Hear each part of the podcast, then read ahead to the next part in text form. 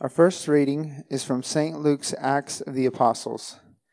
In the first book, O Theophilus, I have dealt with all that Jesus began to do and teach until the day when he was taken up, after he had given commands through the Holy Spirit to the apostles whom he had chosen. He presented himself alive to them after his suffering by many proofs, appearing to them during forty days and speaking about the kingdom of God. And while staying with them, he ordered them not to depart from Jerusalem, but to wait for the promise of the Father, which he said, You heard from me, for John baptized with water, but you will be baptized with the Holy Spirit not many days from now. So when they had come together, they asked him, Lord, will you at this time restore the kingdom of Israel? He said to them, It is not for you to know the times or seasons that the Father has fixed by his own authority but you will receive power when the Holy Spirit has come upon you, and you will be my witnesses in Jerusalem and in all Judea and Samaria and to the end of the earth. And when he had said these things, as they were looking on, he was lifted up, and on a cloud, and a cloud took him out of their sight. When the day of Pentecost arrived, they were all together in one place. And suddenly there came from heaven a sound like a mighty rushing wind. And it filled the entire house where they were sitting. And divided tongues as of fire appeared to them and rested on each one of them. And they were all filled with the Holy Spirit and began to speak in other tongues as the Spirit gave them utterance. Now there were dwelling in Jerusalem Jews, devout men from every nation under heaven. And at this sound the multitude came together and they were bewildered because each one was hearing them speak in his own language. And they were amazed and astonished, saying, Are not all these who are speaking Galileans? And how is it that we hear each of us in his own native language? Parthians and Medes and Elamites and residents of Mesopotamia, Judea and Cappadocia, Pontus and Asia, Phrygia and Pamphylia, Egypt and the parts of Libya belonging to Cyrene and visitors from Rome, both Jews and proselytes, Cretians and Arabians. We hear them telling in our own tongues the mighty works of God. The word of the Lord. So, if we count the days beginning at Easter Sunday, today marks the 50th day, which is why today in the church calendar we commemorate the initial coming of the Holy Spirit upon believers 50 days after Jesus' resurrection and just 10 days after his ascension into heaven. And this coming of the Holy Spirit, of course, occurred on the Jewish feast of Pentecost, which is described for us in, in chapter 2 of Acts in our first lesson today. So it's only natural that our focus today would be on the Holy Spirit. But what, I'd hope, what I hope to address in particular is the enormous amount of confusion or disagreement about the Holy Spirit that exists among believers today. And I hope to do this with the aim of bringing us to a place of better understanding and greater unity. Now, as far as I can tell, the primary root of most contemporary confusion about the Holy Spirit can be traced to the variety of responses to the Pentecostal and charismatic movements, which emerged in the church a little more than a century ago, at least the modern versions of them. Just to give you a little background, in the late 19th century, a movement emerged out of the Methodist tradition known as the Holiness Movement. And this holiness movement was distinguished by its emphasis on what has come to be called charismaticism, or the supernatural spiritual gifts, such as healing and miracles and the gift of tongues. These are gifts described in the New Testament. But charismaticism began to gain in popularity and in exposure after 1906, when a man named William Seymour of the holiness tradition held a revival at Azusa Street in Los Angeles, where participants experienced a variety of supernatural manifestations of God. And this revival marked the beginning of what has now come to be known as the Pentecostal movement, But in the 1960s and 1970s, this form of charismaticism began to extend beyond Pentecostal traditions to gain traction in pockets of even the Roman Catholic Church, as well as the Anglican Church, including both the Episcopal Church and the Church of England. And the charismatic influence remains in Anglicanism to this day. In fact, some of you may know that I myself came into Anglicanism through a charismatic Episcopal church in Southern California. And I have had some of the experiences that are considered the hall, some of the hallmarks of the charismatic movement. But as a consequence of this history, the present day reality within Anglicanism, and even here within our particular parish, is that there will be some who have had supernatural experiences, such as speaking in tongues or miraculous healing, which they have identified as the work of the Holy Spirit. And then there will be others who've never experienced anything like this and who aren't quite sure what to make of people who have. So, one common area of confusion may be a difficulty in understanding the faith experience of those on the opposite side of whatever side of the fence we're on there.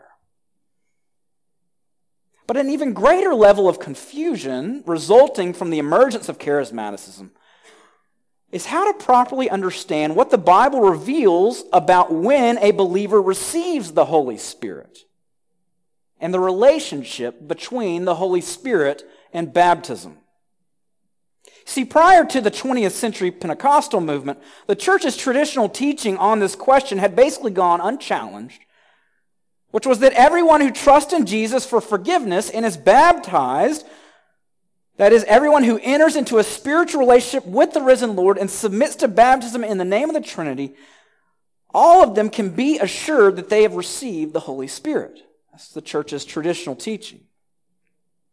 Now, this doesn't mean that a person who's entered into relationship with Jesus but hasn't yet been baptized doesn't have the Holy Spirit. Rather, that for one to be assured that they have the Holy Spirit, the Orthodox teaching has required those two elements faith and baptism, basically. However, in contrast to this, in the Pentecostal movement and in much of charismaticism, the Christian journey intends to be instead tends to be presented as including two distinct milestones. First, the forgiveness of sins, and second, being, quote, filled with the Holy Spirit. And the understanding is commonly that each of these events is marked by their own separate baptisms. It's typically taught that one first receives the baptism of repentance with water and is thereby forgiven of their sins and adopted into the family of God. But that after that, a second baptism of the Holy Spirit should be sought from the Lord, where one will either receive the Holy Spirit for the first time or more fully receive the Holy Spirit than they already have. And I should add that this doctrine of a second baptism of the Holy, the baptism of the Holy Spirit is typically taught it's typically taught with this, this doctrine that the evidence for this second baptism the evidence that's been achieved is the gift, in particular, of speaking in tongues. Well, the problem with the discrepancy between these two teachings, the traditional doctrine that ties the full reception of the Holy Spirit to one single baptism, and the Pentecostal teaching that says there are two baptisms, the problem is, is that both doctrines cannot be true. They're mutually exclusive. Either one has to be true or the other has to be true. Either there is one baptism or there are two. Either a person can be assured of having fully received the Holy Spirit at the time of water baptism, or there is a second level of faith that needs to be achieved. One or the other. Both can't be true. So today, my aim is to reduce some of the confusion surrounding all of this by exploring how each of these positions line up with the witness of Scripture in hopes of bringing greater clarity as to whether believers should anticipate a second baptism or not. However, I should disclaimer that for any of us who believe we've had supernatural experiences or possess supernatural gifts of the Spirit, I want you to understand that I will not be seeking to either confirm or deny those experiences, right? So you can put that aside. Instead, I'm hoping to equip us to be sure that we are employing biblical categories to make sense of such experiences, whether they're our experiences or somebody else's. But if we earnestly desire the truth about these matters, I must also emphasize before proceeding that it, the importance of us seeking to determine what truths the Bible actually intends to communicate about these matters, and to be careful not to read our own perspective into verses of Scripture where it's not actually supported by the surrounding context. So, to help me do this, I'll be employing the help of Frederick Bruner, who in his work on the Holy Spirit sought to determine just that. What does the Bible actually say about the third person of the Holy Trinity, the Holy Spirit, and the relationship of the Holy Spirit to baptism? So to do this, we'll be looking at some of the lectionary passages appointed for today. And there are also a few more passages in the box on your bulletin insert that I may make reference to. But where I want to begin is the primary passage for Pentecost, which describes the occasion when the Holy Spirit first came upon believers. So, our reading from the book of Acts. You'll notice I began the passage by adding a little context with a portion that we read from last week from chapter 1. I like context. There, in chapter 1, Luke introduces the book of Acts by explaining that it's going to be a sequel to his gospel, the Gospel of Luke. But then in verse 4, Luke picks the story back up. And he picks it up at the point when Jesus is about to ascend into heaven. But first, before that happens, Jesus instructs his apostles to remain in Jerusalem and to wait for the promised Holy Spirit. Then in verse 8, Jesus re emphasizes this promise, saying, You will receive power when the Holy Spirit has come upon you. And then he commissions them. He says, You will be my witnesses in Jerusalem and in all Judea and Samaria and to the ends of the earth. And it's only after saying these things that Jesus is lifted up and taken out of their sight. So here at this point, the apostles have been left in some limbo, but only for about 10 days. As the reading then takes us forward to the beginning of chapter 2, when the Jewish feast of Pentecost has arrived, and Jesus' apostles are gathered together in one place. Verse 2 of chapter 2 says, Suddenly there came from heaven a sound like a mighty rushing wind and it filled the entire house where they were sitting. And divided tongues as of fire appeared on them, appeared to them, and rested on each one of them. And they were all filled with the Holy Spirit, and began to speak in other tongues as the Spirit gave them utterance. So to recap that, when the Holy Spirit first comes upon the apostles, the Holy Spirit's accompanied by a loud sound like a mighty wind coming from heaven as well as flames of fire alighting upon each one of the disciples, or the apostles, disciples, same thing. But in addition to these audible and visual signs, the apostles are also given the miraculous ability to speak in the tongues of other nations that existed in the first century, such as Parthians and Medes in the language of Cretans and Arabians and so on. And this miracle turns out to be quite timely and useful. Because there just so happens to be people present in Jerusalem from those nations whose native languages are these other tongues, right? And the reason they're there is because every year on the Feast of Pentecost, Jews from all over the known world would make pilgrimage to Jerusalem. So the Holy Spirit then enables these apostles to speak to these, pil- these Jewish pilgrims in their native languages about the mighty works of God. Well, this certainly gets these pilgrims' attention. Verse 6 says, At first they were bewildered, and then verse 7 says they were amazed and astonished. So, having gotten their attention, if we were to read on in chapter 2 beyond our passage, Peter then proceeds to preach to these pilgrims a sermon about Jesus' death and resurrection, which leads to about 3,000 of these pilgrims to respond by turning in faith to Jesus through repentance and being baptized.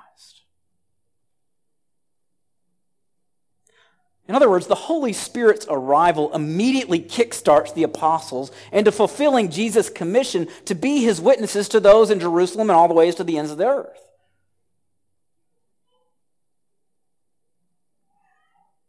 And this Pentecost event has been viewed by many as a profound reversal of both the dispersion and confusion of languages precipitated by the Tower of Babel from Genesis 11. But for more on that, you'll have to look at last year's sermon. So the proponents of both the one baptism and the two baptism positions, they each employed this Pentecost passage to support their position. The one baptism camp would say that once the Holy Spirit came, this initial time at Pentecost, that after that, everyone who turns to Jesus and is baptized with water will receive the Holy Spirit. But those who argue there's a second baptism, the baptism of the Holy Spirit, as a separate thing, they believe this is what's occurring in this Acts 2 passage. You'll note that verse 2 4 says the apostles were, quote, filled with the Holy Spirit, and that they began to speak in other tongues. However, there are some important elements of the baptism of the Holy Spirit doctrine that this text fails to support. First, it's commonly taught that the baptism of the Holy Spirit is something that must be sought or asked for or in particular, that the ability to speak in tongues should be sought, since that's supposedly the, the primary evidence for the baptism of the Holy Spirit. Yet here, the apostles do nothing of the sort. They neither ask for the Holy Spirit or for the ability to speak in tongues. Instead, the language Luke uses is entirely the language of divine gift. Chapter 1, verse 8 in chapter 1, verse 8, Jesus promises the Holy Spirit will come upon them, right? They're passively hanging out. The Holy Spirit comes upon them, will come upon them. In chapter 2, the sounds come from heaven. The divided tongues come and rest upon them. Moreover, we should note that the Holy Spirit comes to every believer gathered there. There aren't some who qualify and others who don't. It's entirely a gift bestowed upon whomever believes in Christ. Okay? But I should next clarify that Luke, the writer of Acts, he also seems to distinguish this miraculous ability the apostles are given in Acts 2 to speak in other languages. He seems to distinguish that from the spiritual gift of tongues, which some believers are described as possessing by the New Testament. For example, in 1 Corinthians 12:10 on your insert, right? That's the, referring to the spiritual gift of tongues. So what I'm saying is that Luke, he refers to this miraculous event of otherworldly languages differently than he refers to the spiritual gift of tongues elsewhere. In 2:4, he uses the word other. In Greek, it's the word heteros, he uses that in front of the word tongues to refer to the languages of other nations. But in the two instances where in the book of Acts the spiritual gift of tongues is referred to, this word other is absent. Furthermore, in those two instances of the spiritual gifts of tongues, in Acts 10 and 19, those spiritual gift of tongues refer to an ability to speak in a language that's not of this world, and we can we can determine that because there are no foreign language speakers that are being engaged with in those contexts of Acts 10 and 19. So, given that Acts 2 neither supports the notion of a baptism of the Holy Spirit needing to be sought out, or it neither gives evidence of the spiritual gift of tongues, that, that some baptism of the Holy Spirit is evidenced by the spiritual gift of tongues. Therefore, we have every reason to read Acts 2 instead as a one time miraculous episode where the Holy Spirit facilitates the apostles being able to witness the gospel to peoples present from other nations. So, in other words, just as Jesus had done miraculous signs to aid his ministry in Luke's gospel, so now in Luke's, uh, in Luke's book of Acts, the Holy Spirit is using miraculous signs to aid his ministry. So, what then about the Pentecostal notion of a two tiered Christianity? That there is kind of this basic level of Christianity with just Jesus or maybe with a little bit of the Spirit, but not all of Him. But then uh, the second tier, that after we get to the first tier, we can seek out this kind of more advanced level of Christianity and be, be filled with the Holy Spirit, which is understood as, as receiving all of the Holy Spirit. What about that? Well, let's step back and review for a moment what's happened here in these first two chapters of Acts. In chapter 1, before ascending into heaven, Jesus commissions his apostles. He gives them a task, right? What is it? To be witnesses in Jerusalem and in all Judea and Samaria to the ends of the earth. However, this is actually a task that they, the apostles, are completely powerless to accomplish without him. In fact, Jesus had told them as much in John 15. He'd said that apart from him, they would be unable to bear any fruit. So Jesus gives them this, this task that they can't do without him, and then he leaves.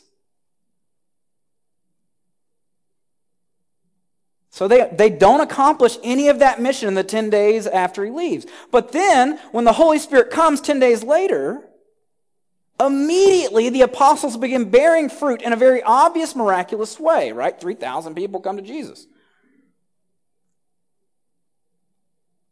What this demonstrates is what may seem to some like a very obvious truth that this Holy Spirit is the Spirit of Jesus.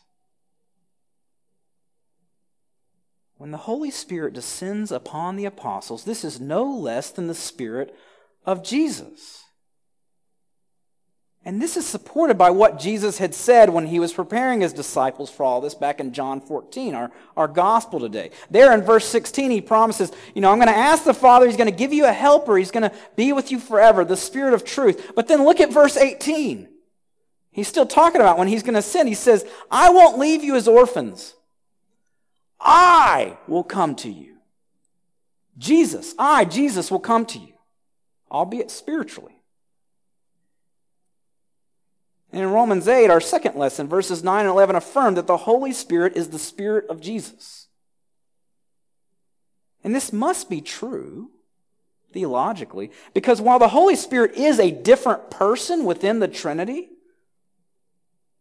the Father, Son, and Holy Spirit are all still the same God with the same will. Right?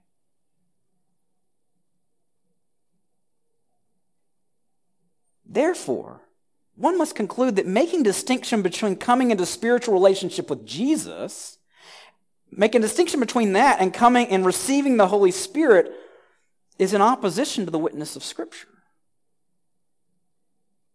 Furthermore, just from a logical standpoint, any suggestion that someone might receive only part of the Holy Spirit at first and then receive him full in full at a later time, right? That, that violates the logic of the Holy Spirit being a person, right? If I have a conversation with you, a person, I can't have a conversation with half of you. If I do, then we need to call somebody, right? I have a conversation with the whole of you, right? You don't get fractions of the Spirit. But what then about the relationship between receiving the Holy Spirit and baptism? Well, instead of affirming any notion that there are two baptisms, separate baptisms, Scripture seems to instead affirm the traditional position that everyone who enters into a spiritual relationship with Jesus and is baptized can be assured they have received the Holy Spirit. And one example in support of this is the baptism of none other than Christ himself. I've included an account of this from Matthew 3 on your insert. You'll notice that there at that, at that episode, the Holy Spirit descends on Jesus like a dove, and the Father says from heaven, This is my beloved Son with whom I am well pleased. So here, Jesus has both his status as God's Son affirmed, something that's affirmed for us through forgiveness, right? That we are the adopted children of the living God. And in that same single event, Jesus has the Holy Spirit fall upon. Him. So that's one example. is Jesus himself, who's a model for the discipleship he's called us to. But a second example comes in Acts chapter 2 in the sermon that follows the apostles speaking of these mighty works of God in the native languages of the Jewish pilgrims. There in, in, in 238, which is on, the, on your insert, Peter links repentance, baptism, and the reception of the Holy Spirit all together. 238, he says, Repent and be baptized, every one of you, in the name of Jesus Christ for the forgiveness of your sins, and you will receive the gift of the Holy Spirit. So, as Bruner says, the implication is that from that point forward, baptism is Pentecost. Baptism is Pentecost. Anyone who has trusted in Jesus and been baptized can be assured they've received the Holy Spirit. Now, I'm sure you're gathering here that I'm suggesting that the baptism of the Holy Spirit doctrine is unbiblical. But this does not mean, let me be clear, this does not mean that if you've had a supernatural experience that you've thought of as being the baptism of the Holy Spirit, if that's how you've referred to it, or that, that's how you've been taught to refer to it, I'm not saying those experiences weren't real or valid. I merely want to suggest that we seek out categories other than the label, the baptism of the Holy Spirit, to talk about those experiences or to teach others about what to expect for the Christian life. However, some may wonder, well, what's it really matter? I mean, what's it matter if a person wants to interpret their experience as a second baptism or, or to call it that? I mean, well, words matter. Words matter. And in this instance, they especially matter. Let me explain why. First, any time a mindset is adopted that divides Christianity into two tiers, this is going to inevitably encourage the bad fruit of those who think themselves on the upper tier, looking down upon others whom they believe are on the bottom tier. Oh, you haven't received the baptism of the Holy Spirit. Tough break. If that's the outcome of Pentecost, then Pentecost hasn't reversed the division from Babel, it's made it worse. So, for any of us who believe we possess one or more of the miraculous spiritual gifts, whether tongues or something else, well and good. Outstanding. But we must be careful not to interpret this as being indicative of any sort of spiritual achievement. Because such things are gifts from God, not something we have earned. They're gifts. That's what a gift is. You don't earn it. But the bad fruit, unfortunately, the bad fruit of the second baptism's doctrine doesn't stop there. You see, if there are two tiers of Christianity, and the first tier is entered into by faith in Christ, then sec- the second tier is inevitably going to have to require something beyond faith alone, through grace alone, in Christ alone. And indeed, Bruner's research into theologians advocating for the baptism of the Holy Spirit bears this out across the board. As as to a person, they, they have to end up prescribing conditions in addition to faith that must be met in order to receive this baptism of the Holy Spirit. For example, some say that to receive the baptism of the Holy Spirit, a person has to expect it or desire it, right? Others have said that you, you must have others who've been filled, filled with the Spirit pray for you to receive it, right? It's kind of like this contagion thing that's passed on. Others have said that, that one must separate themselves from people who are especially sinful before they can receive it.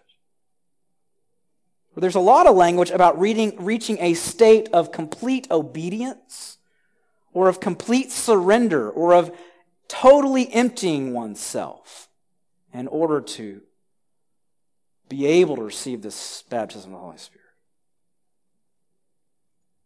In these traditions, people who are unable to demonstrate they've been baptized in the Spirit by the supposed evidence of tongues, they're, they're frequently asked questions like, Have you obeyed God fully?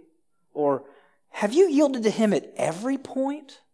I mean, what that, whatever that even means.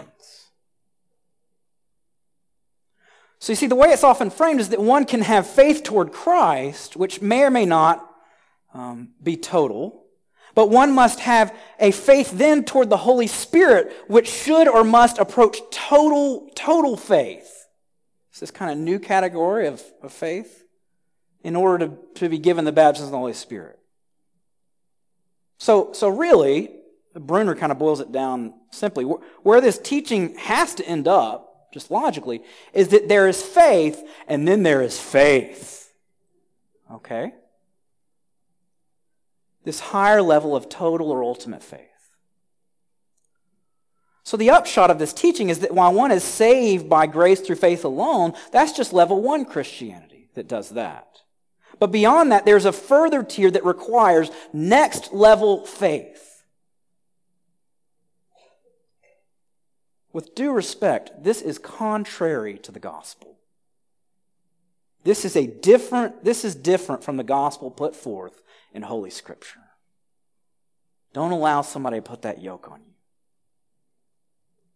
Bruner, I think, makes a really, really wise point. He, he says that in this way, the doctrine of the baptism of the Holy Spirit and, and tongues as evidence it bears the mark of the demands by some in the early church for circumcision, right, which was renounced at the Council of Jerusalem in Acts 15 and later railed against by Paul. Right? Paul spoke against this requirement that Christians have to be circumcised, which again was the old covenant requirement for Jews, because it then requires fulfillment of conditions beyond mere faith in Christ. And for Paul, that's just disqualifying. It's inconsistent with God's heart in the gospel. But furthermore, Bruner observes that whenever the gospel has been supplemented, right, unfortunately, what happens is that supplement tends to become the new center for people adhering to it. So rather, it's instead of Christ. So one could argue this was true not only for the circumcision party of the first century church, but for many who proclaim the baptism of the Holy Spirit today. That somehow creeps in to become central and primary, edging out Jesus. I'm getting there. I'm about done. So the notion of a two tiered Christianity is unbiblical. However, there is a distinction put forth by Scripture in regard to the Holy Spirit. But it is not between those believers who have the full Holy Spirit and those who don't. Instead, the distinction put forth is really about a decision set before every believer all the time. The decision that Paul calls a decision between living in the Spirit or living according to our sinful flesh. He talks about this in our second lesson from Romans 8 today. In that passage, Paul is taking for granted that all believers have the Holy Spirit. He says in verse 9, anyone who does not have the Spirit of Christ does not belong to Christ. So when that, when that passage talks about being, or when any scripture talks about being filled with the Holy Spirit,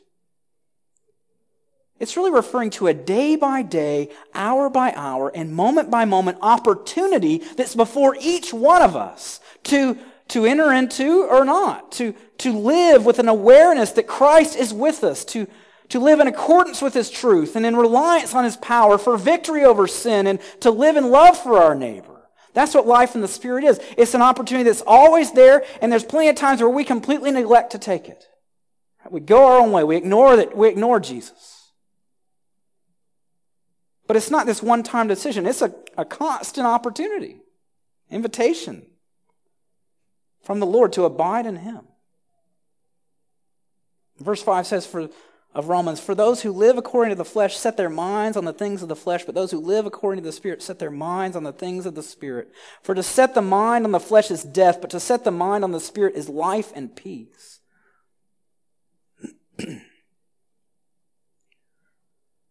so for those of you hearing this today who who've never had any mystical experience, aren't aware of, possess, of, of possessing any supernatural spiritual gifts. The good news is there's nothing inferior about you.